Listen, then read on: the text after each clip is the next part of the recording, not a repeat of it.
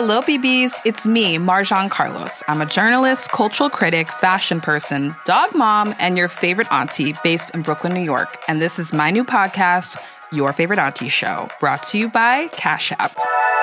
If this is your first time tuning in, welcome. We're a new kind of advice show that you actually listen to. Not as authoritarian as your mother or as infantilizing as your big sis.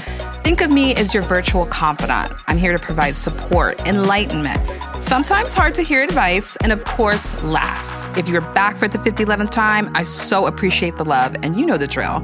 I offer my critiques on the biggest moments in pop culture, answer your questions on everything from career, sex, friendships, politics, style, beauty, wellness, finances, and I, of course, interview iconic people. As an in demand fashion journalist and a loudmouth Aries who wrote for everyone from Vogue to Elle and interviewed everyone from Cardi B to Doja Cat over my career, I use my interview chops to get the conversation going. I don't do small talk. I use the life lessons I've gleaned from my successes and failures, triumphs, and uh ohs to get deep, real, and unfiltered.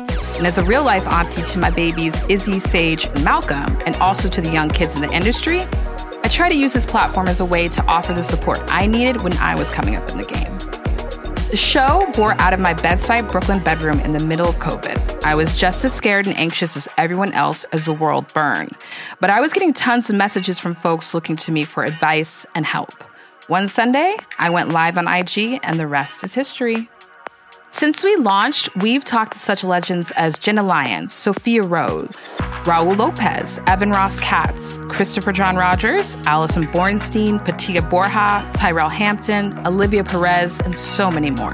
And this season is no different. We have a lineup of incredible guests that you won't want to miss.